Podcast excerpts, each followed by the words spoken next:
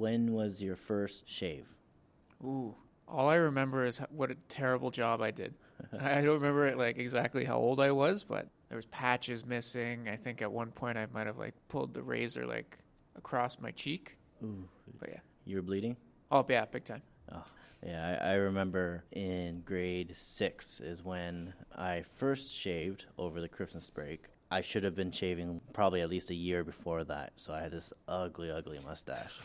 For puberty hit me, and no one told me that I should shave until finally one of the older guys at the church that I was going to at the time, he bought me a razor for Christmas out of nowhere. I didn't grow up with my father at that time, so he bought me a razor out of nowhere, and he's like, "Let's go and shave." And then he taught me how to shave in the church washroom, and I cut myself pretty bad. But I remember going back to school in January after the winter break, after I shaved. And I remember because I was like the first one of I think most of the boys in my class, and everyone was like excited and running around making a big deal about it. So it was pretty funny. In our elementary school, there was a good friend of mine. He was the best man in his wedding, and he was really the only one of us who had that typical prepubescent mustache, and he rocked it for way longer than he should have. so uh, I can I can relate to that.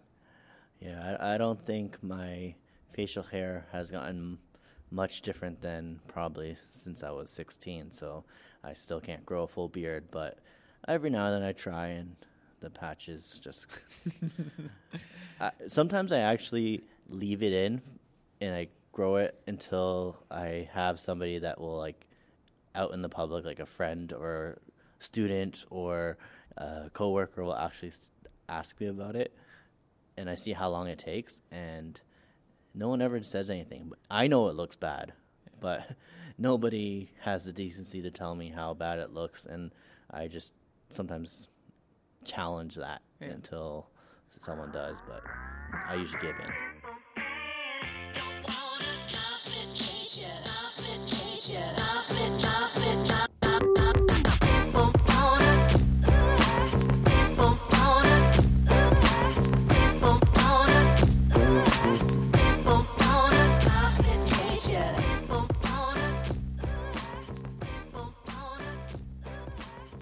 Welcome to Red Dot Project. I am Phil, and I am with, Ryan, and that is obviously not Haley again. Uh, we don't have Haley again with us, and we don't have Natalie, so it's just me and Ryan today. So I apologize in advance. But we do have a topic that we wanted to talk about for some time, and today is the day we're going to do it. So, what are we talking about today? Today we're going to discuss the concept of toxic masculinity and how it shows itself in our society from day to day. So, speaking about toxic masculinity, do you remember that Gillette commercial that came out recently? No, no, no, I don't think I do. Not that long ago, just a couple months ago, I believe, Gillette came out with a new ad that talked about men doing more, men not following the boys will be boys type of mentality when they see boys do things like fighting, teasing, bullying, uh, things like that. And through the commercial, they're asking men to to start stepping up because there are boys around you in your lives that are watching, and uh, you have to start to be good role models if you expect the positive change that we've been asking for. Through that, we saw a lot of praise. We saw people saying, you know, finally, commercial where it has a good message. Unfortunately, we also saw backlash from that. We saw things like hashtag boycott Gillette. We saw things like hashtag Me Too Razor and things like that. It's almost any time an advertisement like this, which has such deep roots in social justice and, and gender inequality, comes out, it's going to be polarizing no matter what. For sure. And you start to ask yourself, you know, is this why the company did it in the first place, just to generate some type of buzz? Or do they really care about these issues? Yeah.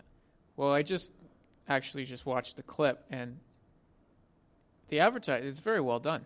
I I don't really see it as much of a a razor ad as more of a, a public message that they needed to get out. So you didn't feel attacked?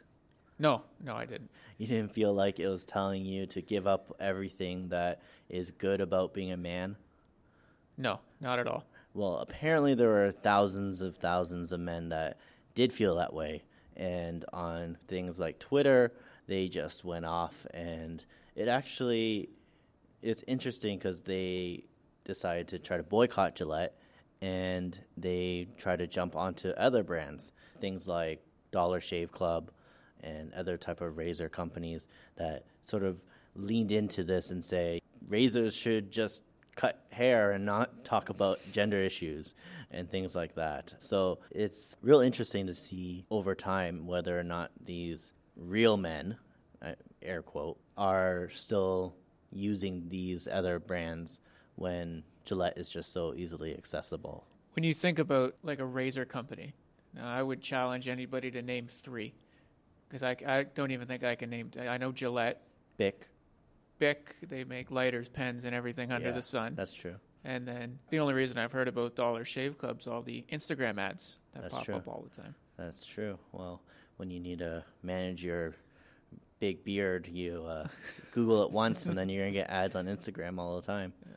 But I think it's interesting enough that Procter and Gamble, who they they own Gillette, I think they bought them recently after doing some reading. They went so far as to change the tagline. So for years, Gillette's tagline has been "the best a man can get," and they've replaced that with "the best men can be," which is I don't want to sound preachy, but it's incredible to change something so essential to your business that to reinforce such a positive message. It really talks to how simple changes in our language can create different ideas, feelings, and generate different type of action through it. And it's interesting how so little change in that slogan has the potential to just change the outlook of uh, what they're selling and what they what message they're trying to come across. Yeah, And just kind of further more into the article, Bernice King, who is Martin Luther King's daughter, Mhm. is quoted by saying, "The commercial isn't anti anti male; it's pro humanity." So when you asked if I felt attacked or if this is a message that needs to get out to benefit everybody, then I, I don't think that anybody should feel attacked based on that. Yeah, for sure. Like in reality, the commercial is asking men to really do the bare minimum. To be totally honest, it's asking you to, if you see a bunch of kids pushing each other, just say, "Hey, stop it."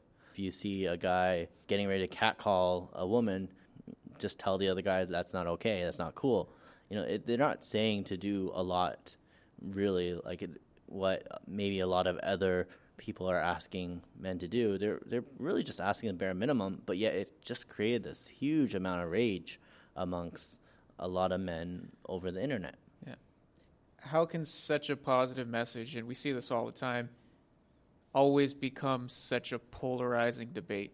When you think about what Gillette is trying to say by this advertisement, how does that concept become so polarizing? One of the easiest places to start to look at is who are the leaders of these men? Who are the guys that these guys follow on social media, that they retweet, they repost, and that they basically try to be? You will look at guys like Alex Jones of the InfoWars guy that just shouts and screams and thinks everything is fake and sells supplements to these guys, which he recently lost uh, most of his platform because most of social media got sick of his act and realized how dangerous it was. Reading a little more into it, Piers Morgan was on here, and I believe he's no longer with CNN. No, he's not. He went on to say, I'll summarize it. I won't give him the satisfaction of reading the entire tweet, but he said, Let boys be damn boys, let men be damn men. Yeah, Pierce, I, I don't know what's going on with him. To be honest, I don't even know why, like where he even came from. I know, I think he started with America's Got Talent as a judge, so he might have some type of entertainment background. And then he went on to do CNN, and then after CNN, I think he went back to England, and he just hi- any message you hear from him is usually either bashing women or criticizing men for not being manly. He began his career as a tabloid writer in England. This was in the early 90s, I believe. So now, with Twitter being such a an avenue for, for people to allow their opinions to be heard, I, I, I can see how, why he gravitated towards that. It also mentioned in the article that uh, James Woods, The guy from Family Guy? see, he's from other places. I just, I can't, I honestly don't know anything about his career. Just how he's portrayed on Family Guy. He was, he was quoted in saying that this ad, so Gillette, is jumping on the Men Are Horrible campaign. Where I don't know if he watched the same advertisement that we just did, but I didn't really get much of that.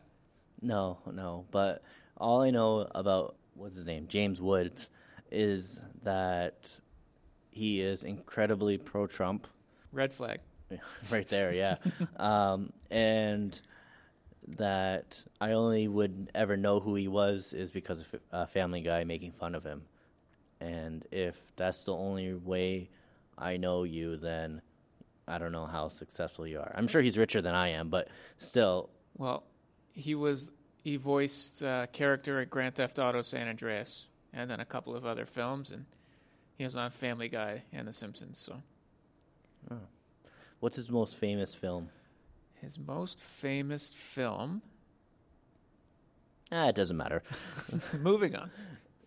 we look at how something so simple, such a simple and probably late idea of men just doing more to be inclusive, doing more to be fair, doing more to help other people feel safer, uh, doing more to help themselves is so triggering for so many. And it's really interesting to see that. And it's really easy to just sit back and think, you know, this is just harmless. This is something that, you know, doesn't really amount to much. Most people know better. Most people aren't going to feel threatened by it. But what we've come to understand now is that it is dangerous. It is actually deadly. And as much as we try to call, you know, every time there's an incident where some young, frustrated man goes and attacks a whole bunch of women and murders a bunch of women, we call them lone wolves. We say that they're one in, you know, a million people and we don't have to worry. Well, we've come to know now that there's a lot to be worried about. Yeah, so going along with the topic of toxic masculinity, so there's the idea of they call them incels, so it's an involuntary involuntary celibacy group.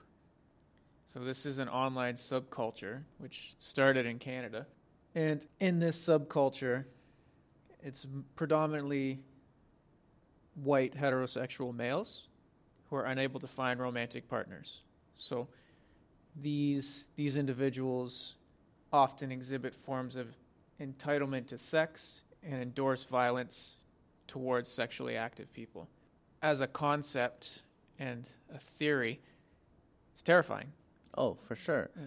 It's one of those things where we have to really try to understand like what drives these men to feel like they deserve or they are owed sex.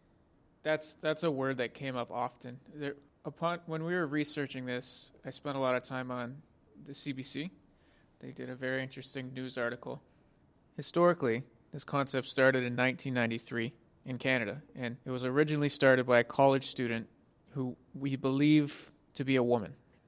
They didn't mention her her gender in the article, but it started as an outlet for her to express her frustrations with her college dating pool. So no maliciousness, no negativity really attached to it at the beginning, but it's kind of gone it's gone from there to where it is now. And it's directly linked to a lot of the violent attacks that are happening not only in Canada but the United States and around the world as well.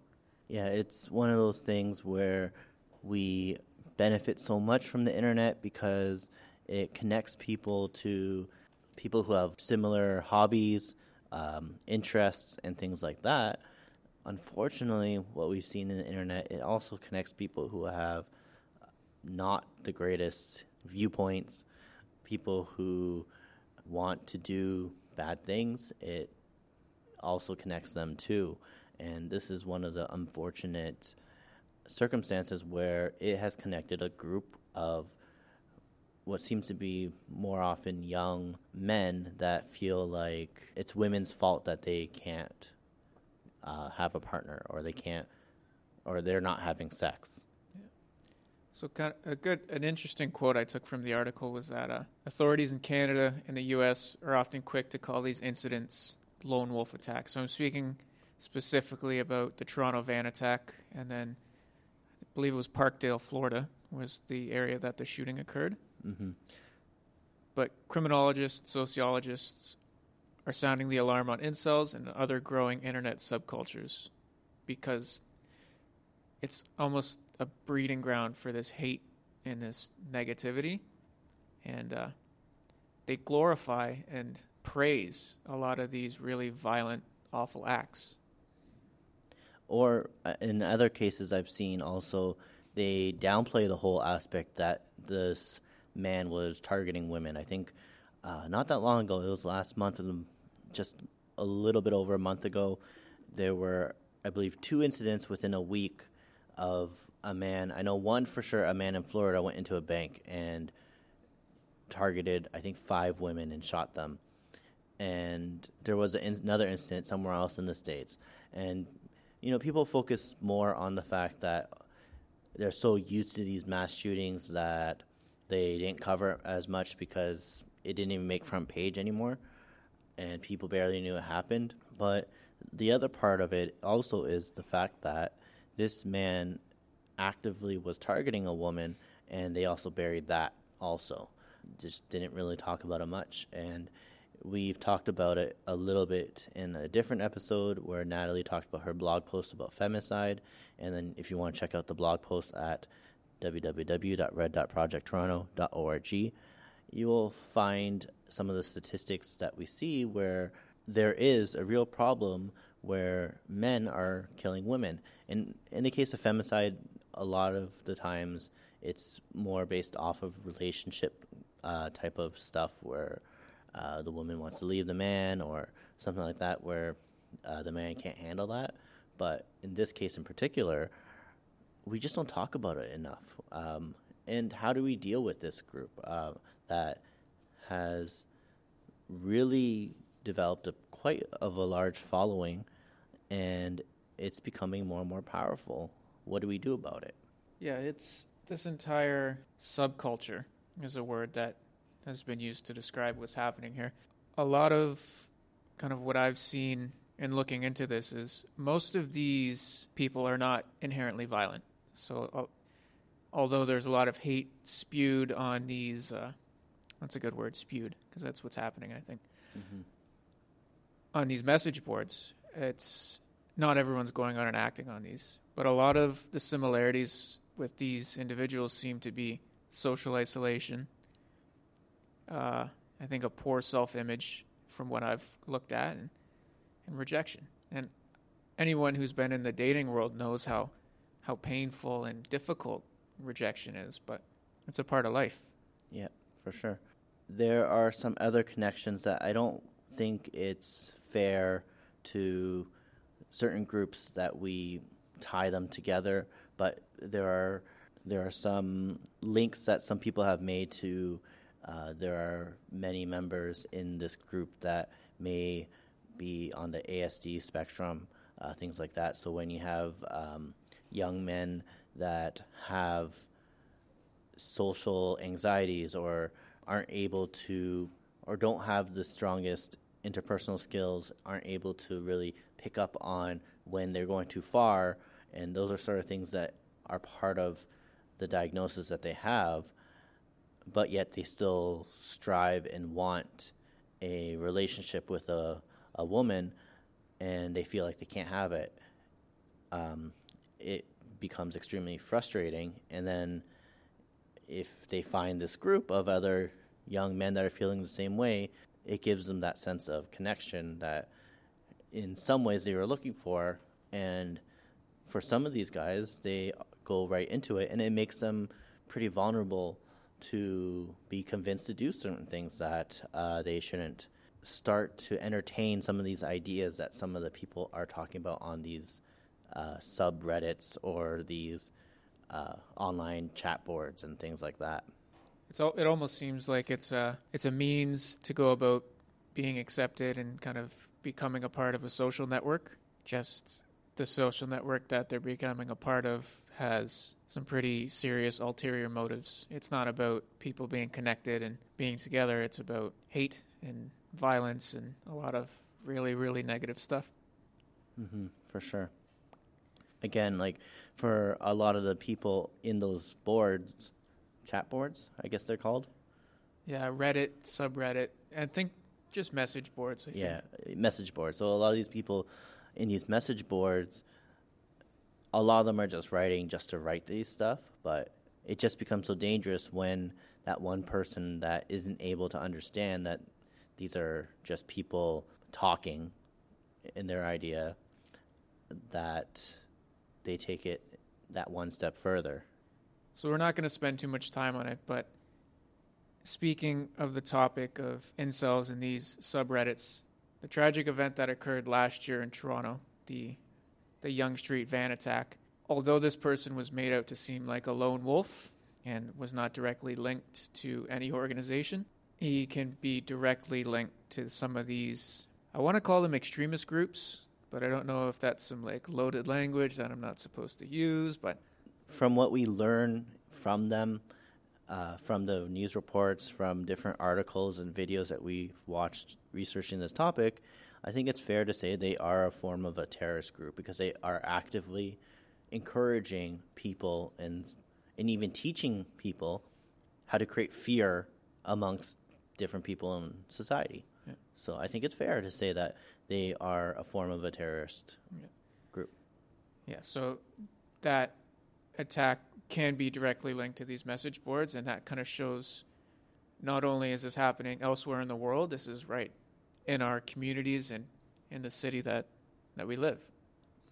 After the attack happened, since then, you know, this incel group, they really leaned into it, and we found out there were songs about him. There were movie posters where they put his face on on people like Saving Private Ryan posters and things like that, where they just glorified him and made him a hero. Yeah. Yeah, almost into a martyr, which in and of itself is a terrifying concept to, to think about. Mm-hmm. So these these individuals are are coming together online, and although the concept of free speech and free expression is, is so important to us and what we do as a country and as a society, there's a difference between freedom of expression and then hate. For sure. Uh, now, I don't know if it's a direct quote to him or it's what people say he said, but I believe it was Abraham Lincoln that said, free speech isn't going into a crowded theater and yelling fire. And in hindsight, he should have been weary of going into theaters to begin with, but. Too soon. oh, come on. It, enough time has passed. but yeah, so this was really, when we started looking into this, this was my first glimpse into this, this culture, this subculture that exists.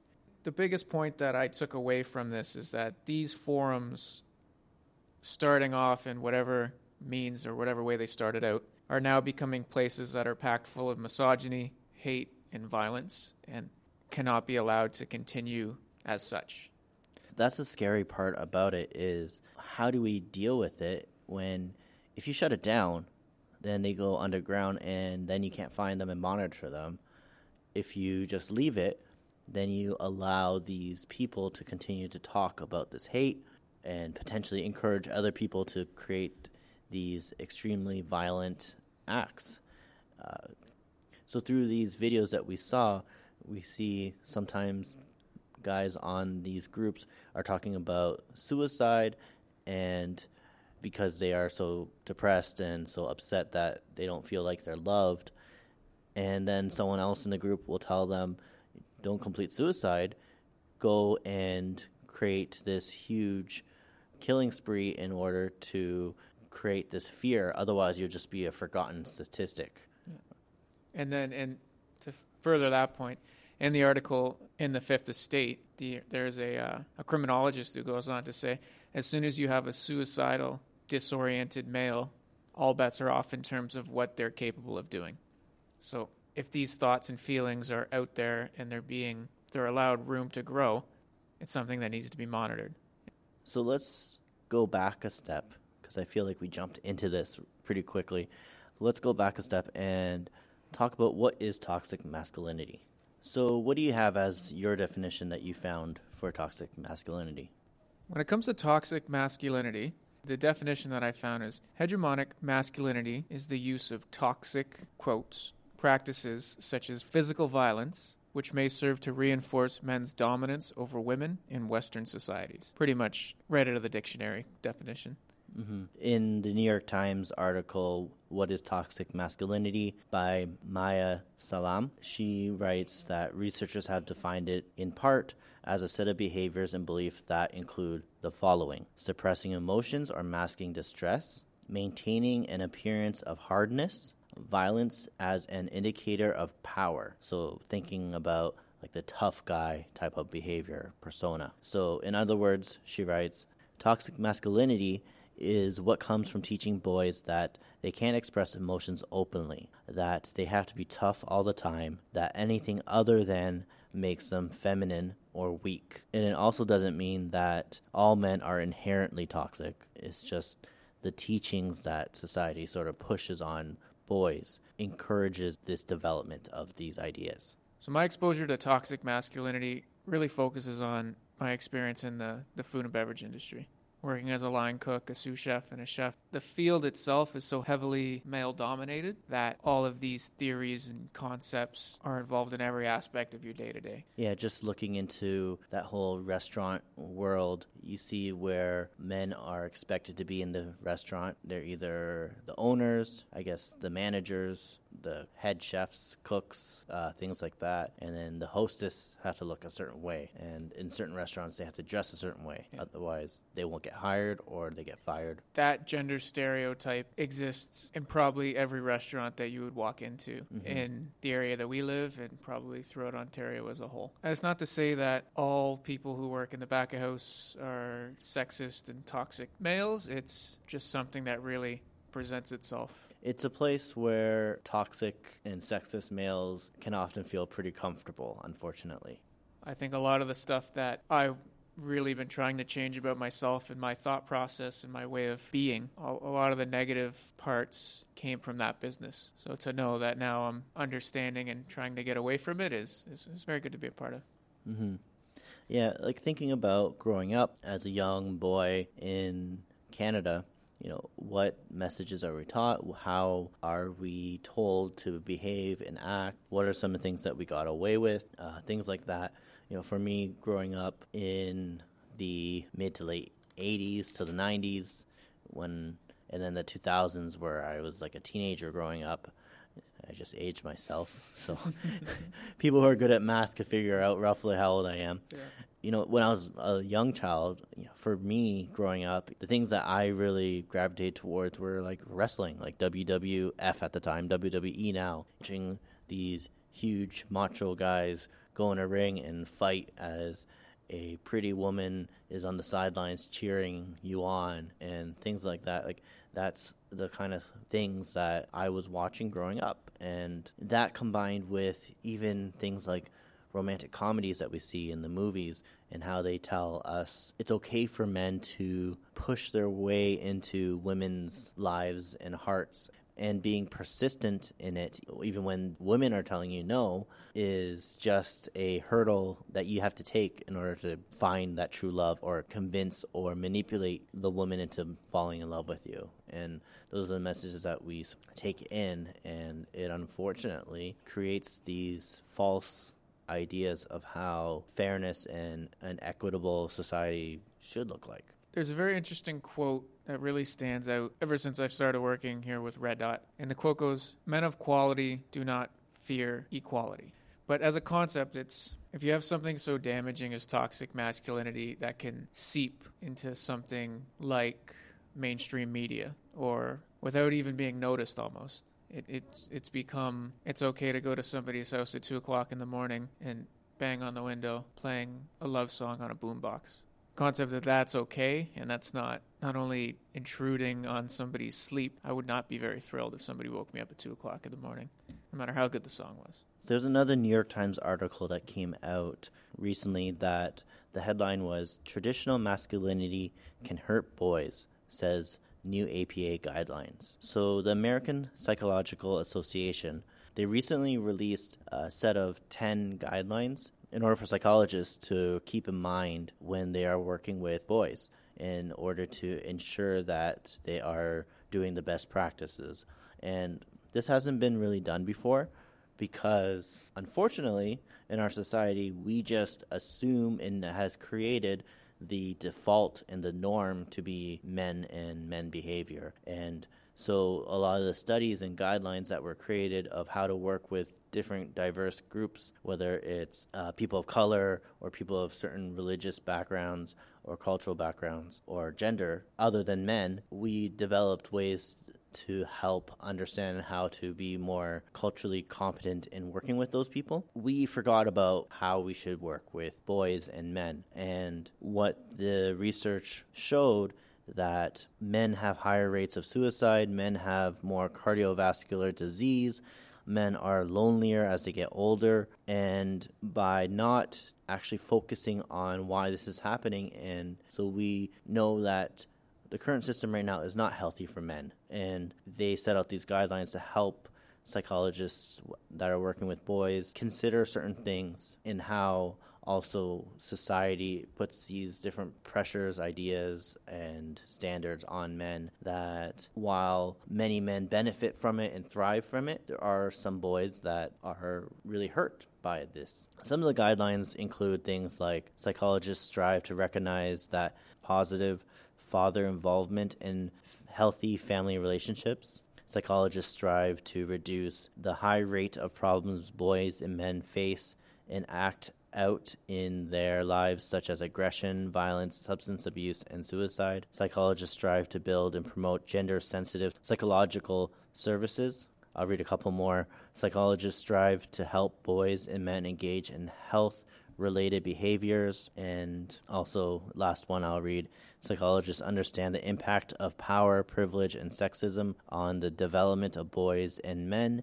and their relationship with others. So, these are the things that I think weren't talked about before that now they're encouraging psychologists that are working with young boys and men to start thinking about and discussing with men. It's very interesting that they raised the point about you know, the father's involvement with the child and how crucial that is. And you see a lot of instances where the absence of a father figure, there's a lot of negative social behavior that goes along with that. The father can act in many different roles as a caregiver, broaden the spectrum in regards to what it means to be a masculine or yeah and i think that really goes back to that gillette commercial where it says you know if boys are watching men and if boys don't have a father figure like the APA report is saying you need to start thinking about that aspect of how that affects boys. But then when they do have these father figures, they're watching them, and if they're acting in a negative way, they're going to copy it.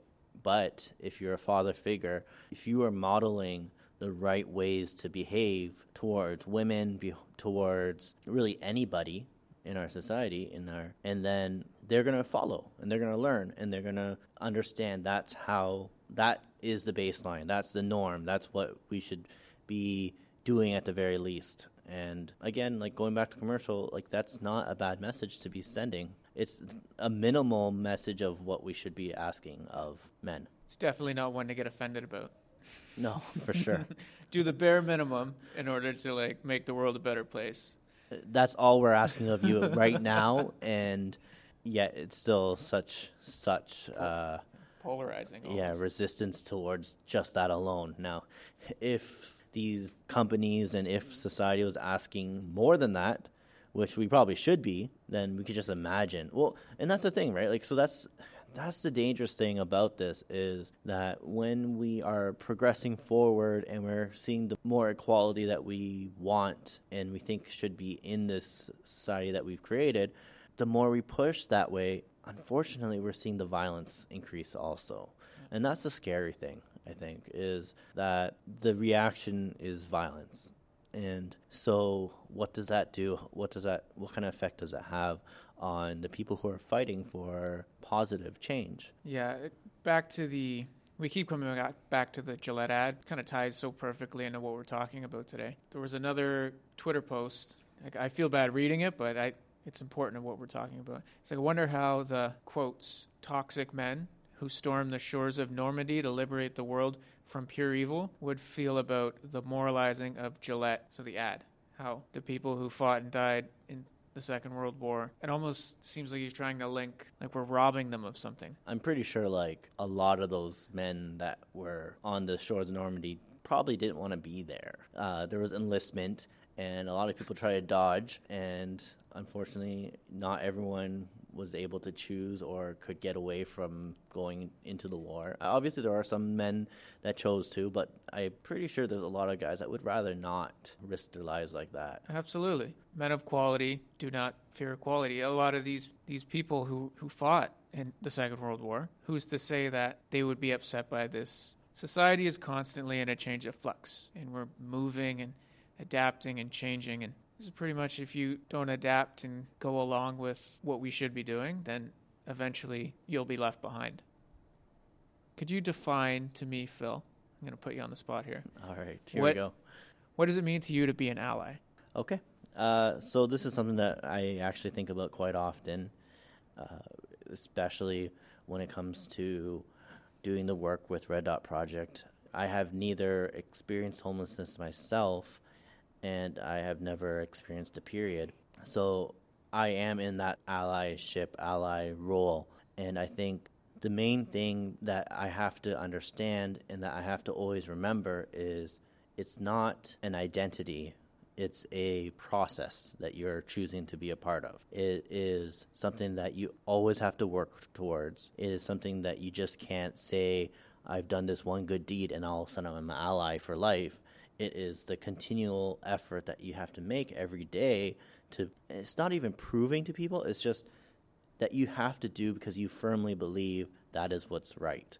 And with allyship you are somebody that has a social location where it puts you in more of a privileged placement. And so you have the opportunity to not have to experience the oppression that one group feels but yet you recognize that that's a problem in our society and you want to actively work towards changing that problem. And so, yeah, allyship again, like it's not. Yeah, I sort of went off a little, but yeah, it, it's not an identity, right? So it's it's it's sort of a way of life that you have to subscribe to, working at every day.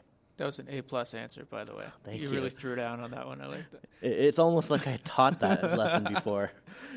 While we're on the topic, I went in and I kind of looked online about some challenges that face male allies. So, specifically when dealing with all the stuff that we're talking about. A lot of them you already touched on, but understanding one's social privilege, social location, and the link that social location has to gender. And along with understanding your social location, you need to know that people will instinctively question your involvement when you're dealing with issues such as this. So, when you're acting as an ally, your need to understand your social location and your motivation is huge, as you said rightfully so. Like there is absolutely every reason to challenge every person of privilege of why they would want to give up that privilege in order for someone else. Like it's it's not something common in our makeup as human beings where we just want to do these things, put ourselves through harder times in order to support someone else. It's not natural, really. So for somebody who's doing it, you definitely should expect people to challenge you on it. And then the article went on to say, saying things like, I'm a feminist, or I saw the light after the birth of my daughter is not enough. It's not as though you can put on a hat that says, I am now an ally, and mm-hmm. this is my hat, and this is what I've done to achieve it. It's a constant process to go about being, becoming an ally, staying an ally. Yeah, and, and that's something for me personally is why I choose not to use a label like I am a feminist when I talk about these issues. A lot of people will put that on me and say, "Oh, you must be a feminist," but I don't like to claim that because if I'm not careful with what I do every day, I can easily be an oppressor. I could easily do harm onto people who are not privileged in the way that I am. And therefore, for me to carry that label and to always have that ability to be able to do that if I'm not careful, then it's it's not fair to those who are feminists and you know don't have that privilege. Um, so it's I don't think it's some I don't think it's a title that I would want to take on because I don't view it as something that I deserve. When you when you bring in ulterior motives such as that, or classifications, or you put a, a title on it like that, you're ultimately running the risk of undermining the women's initiatives that are so important. When you go back to understanding your role, you, you never want to undermine the entire process that you're trying to be involved in. For sure. Like when I started the work that we've done on Red Dot Project, I've been half jokingly told you're doing it to meet women, to you know make yourself look good. I, I've heard other jokes of if you want to meet women on Tinder, you should put something about how you're a feminist on your Tinder profile and things like that. I could honestly say I have not benefited in the relationship aspect of it through my association through Red Dot Project. I don't think, mainly because I haven't been in a relationship since I've been on Red Dot Project, but that might be too much information for the podcast. I think it's important to understand that comes with the territory when you're trying to do this work. People are going to challenge you. So that's why it was so important for me when I do this work is that I'm not the only face people see of Red Dot Project. It's easy to market it as, oh, there's this guy that's that is so altruistic that he is able to combat homelessness and menstruation and you know what a great guy and you know package that up and sell that and people it's easy for people to sort of at least be interested in what that is about but it, it shouldn't be that. Uh, this is a issue that generates interest enough on its own and i think it's an also a big part of the gender equity piece that i envisioned when started thinking about Red Dot Project was that not only does it create a more fair grounds for people who are receiving the service, the whole development of Red Dot Project is also partly to give you know women who happen to be students at the time an opportunity to be a part and develop this non-for-profit agency that will benefit them to have that opportunity or that experience that might not easily come around for them as quick. So that they're able to get that right away and uh, use that to help their careers in the future. And I hope it has for those who've been involved in it so far. Yeah. So moving on, well, not moving on, kind of moving forward to uh, an article on Harvard Business Review, and l- later on, towards the end of the article, there's a segment on how men can be better allies. They have some tangible recommendations for men on how to go about doing a lot of the things that we just talked about. So the first one they have is just listen. Listen's underlined in bold. By doing so, you remind men that listening to a woman's voice in a way that inspires trust and respect is a fundamental relationship promise you must make when becoming an ally. So much of that stuff that we were discussing before comes back to like proper motivations and understanding your social location. So the second one they have is respecting the space. So for instance, they use women's conferences are often experiences full of exclusion, marginalization, and discrimination. So a lot of these experiences are painful. Large events have afforded women a powerful platform for sharing experiences. So when coming in as a male ally, to understand your place within that space is so so crucial that's tied into the next one, which is remember, it's not about you. So, as we talked about, understanding in the grand scheme of things, it's not about what's best for Phil, what's best for Ryan. It's about what's best for women, what's best for the populations that we're looking to work with. And also on top of that, and I hope I'm not like taking something that you're going to say in two minutes, but when there's criticism and say a woman or anyone say men are the worst because they do this, and it's not about us as men because we don't feel like we subscribe to that that we say oh not all men are like that or you know it's just the bad ones. It's unfortunately we're part of the group and for us to always dismiss it as it's another person not us it's you know not many people who are stereotyped and things like that are able to do that easily. Unfortunately whether you are one of the quote unquote good guys or bad guys you are lumped together and you just can't walk away from it so it's going to be up to you to with your actions show that you're not one of them. It's your words isn't worth anything. We need to be the change that we want to see in the world. Yeah.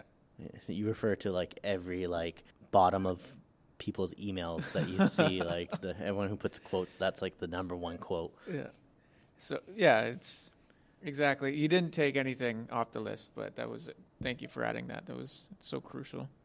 The next one is this is one that I have had a lot of experience with myself in becoming an ally.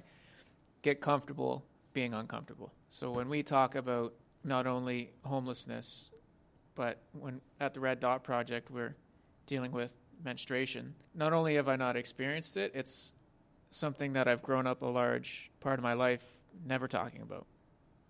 Goes on to say developing psychological standing requires a commitment to learning and advocating for gender equity.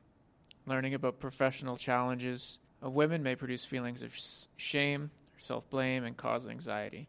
So, if you're going to be the change that you want to be in the world, email quote. you're going to need to sit in a lot of the stuff that you have done in the past and you want to go about changing. And that brings up a great point that I was going to mention anyways a little bit later is not speak for Ryan, I'll speak for myself is I'm not perfect and I know we've gone through this whole you know, hour long podcast talking about how we are working to make sure that we're not these bad people in the world. I'm not perfect. I have had times when I have thought or said things growing up that is not fair, not correct, misogynistic, all these different things. And there are still times where I'm around groups of guys and I hear them and I don't challenge them every time. You know, there are days when I had the luck and privilege to be born a, a male where I could say, you know, today I don't feel like fighting. And those are the days that I have to challenge myself the most to say, what's wrong with you? Why are you, why don't you feel comfortable challenging these group of people in front of you, especially your, sometimes it's your close friends. And why do you feel like you deserve the opportunity to take time off from this when there are people who ha- this actually affects that aren't able to do that. And those are the times that I need to sort of kick myself in the butt and say, speak up and do something. Absolutely. That's I can completely relate to what you just said there, Phil. There's a lot of stuff that I would have done differently and if I would have had this knowledge growing up, I think that I would have been a lot I don't want to say cautious. I would have been a different person growing up. But now the way that I'm I'm viewing it is the more understanding and the more educated you are around such important topics, the the more effective and I don't want to say better person, but the better results you'll get. For sure. It, it it's at the point right now where like I don't enjoy going into locker rooms because there's a chance that I'm going to have to stop a conversation that's happening that is just not okay. And you know, I don't I don't want anyone feeling sorry for me or anything like this is like some big struggle that I have to deal with because it's obviously so minor compared to the people that these conversations are about and how it affects them. Like for me, you know, I could walk away if I really wanted to and not say anything, but I'm at a point in my allyship and advocacy where I don't want to walk away from this type of stuff. I want to be able to confront it when it happens in hopes that people are able to recognize that it's not okay anymore. So we've got two more on this list. I'll stop cutting you off so you can get no, through it. No, that's okay. Uh, it's a really good list. I've liked it so far. So the next one is to engage in supportive partnerships with women. So the best the best cross gender ally relationships are reciprocal. So they encompass mutual mutual growth and you share your social capital, influence, information, knowledge. So if one person benefits, the entire concept and cause benefits. And then the last part is kind of what we were just speaking of. And it's remember that there are two parts to allyship. And this, I'm going to read the entire quote because it's, uh, it's resonating with me as I look at it now. Keep in mind that committing to express as little sexism as possible in your interactions with women is the easy part of allyship. The hard part requires that you take informed action. So use your experience in women's events and initiatives to learn how you can best become a public ally, kind of like what you're talking about, Phil, for social justice around gender. When the time comes, this may require you to upset the status quo.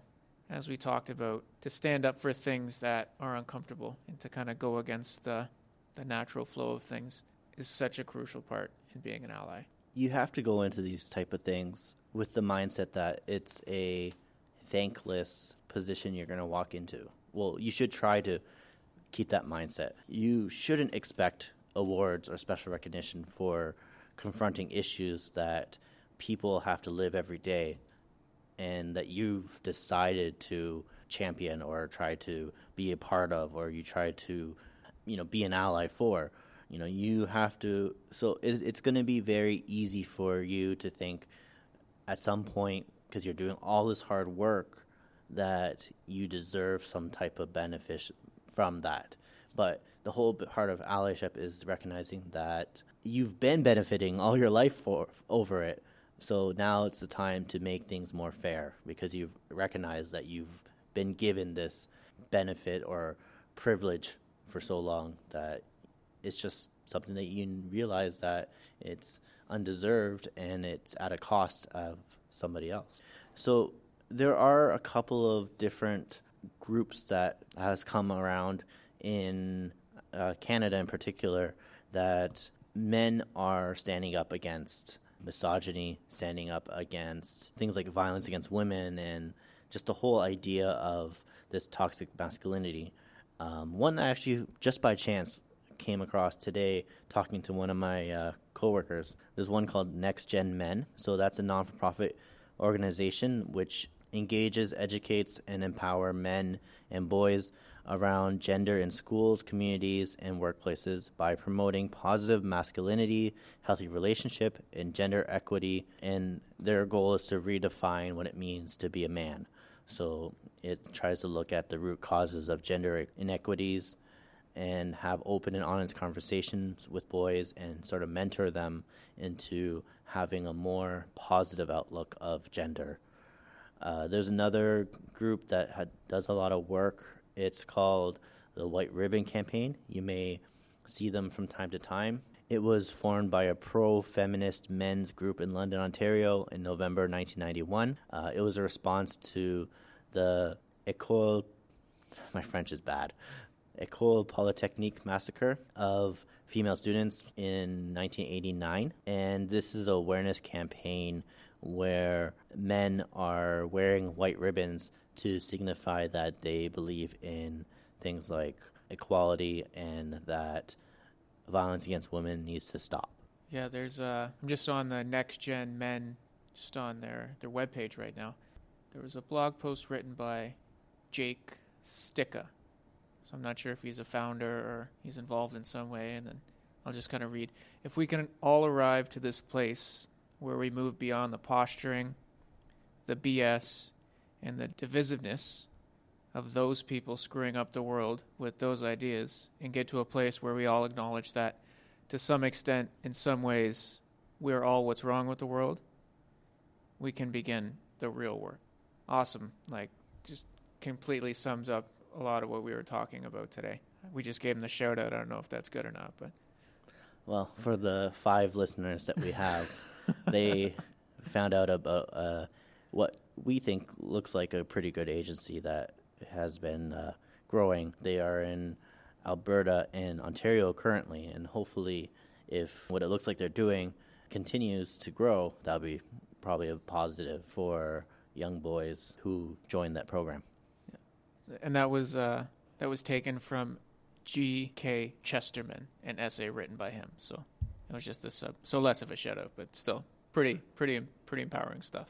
Yeah, no, it's good. It's good. It's it's important that you know men who feel like this is a bad thing that's happening. Like they're it's important that the men who believe in equality and equity and inclusiveness and want to see a better world that just knowing that you know these things and feel these things isn't enough anymore there there has to be action tied with it, right?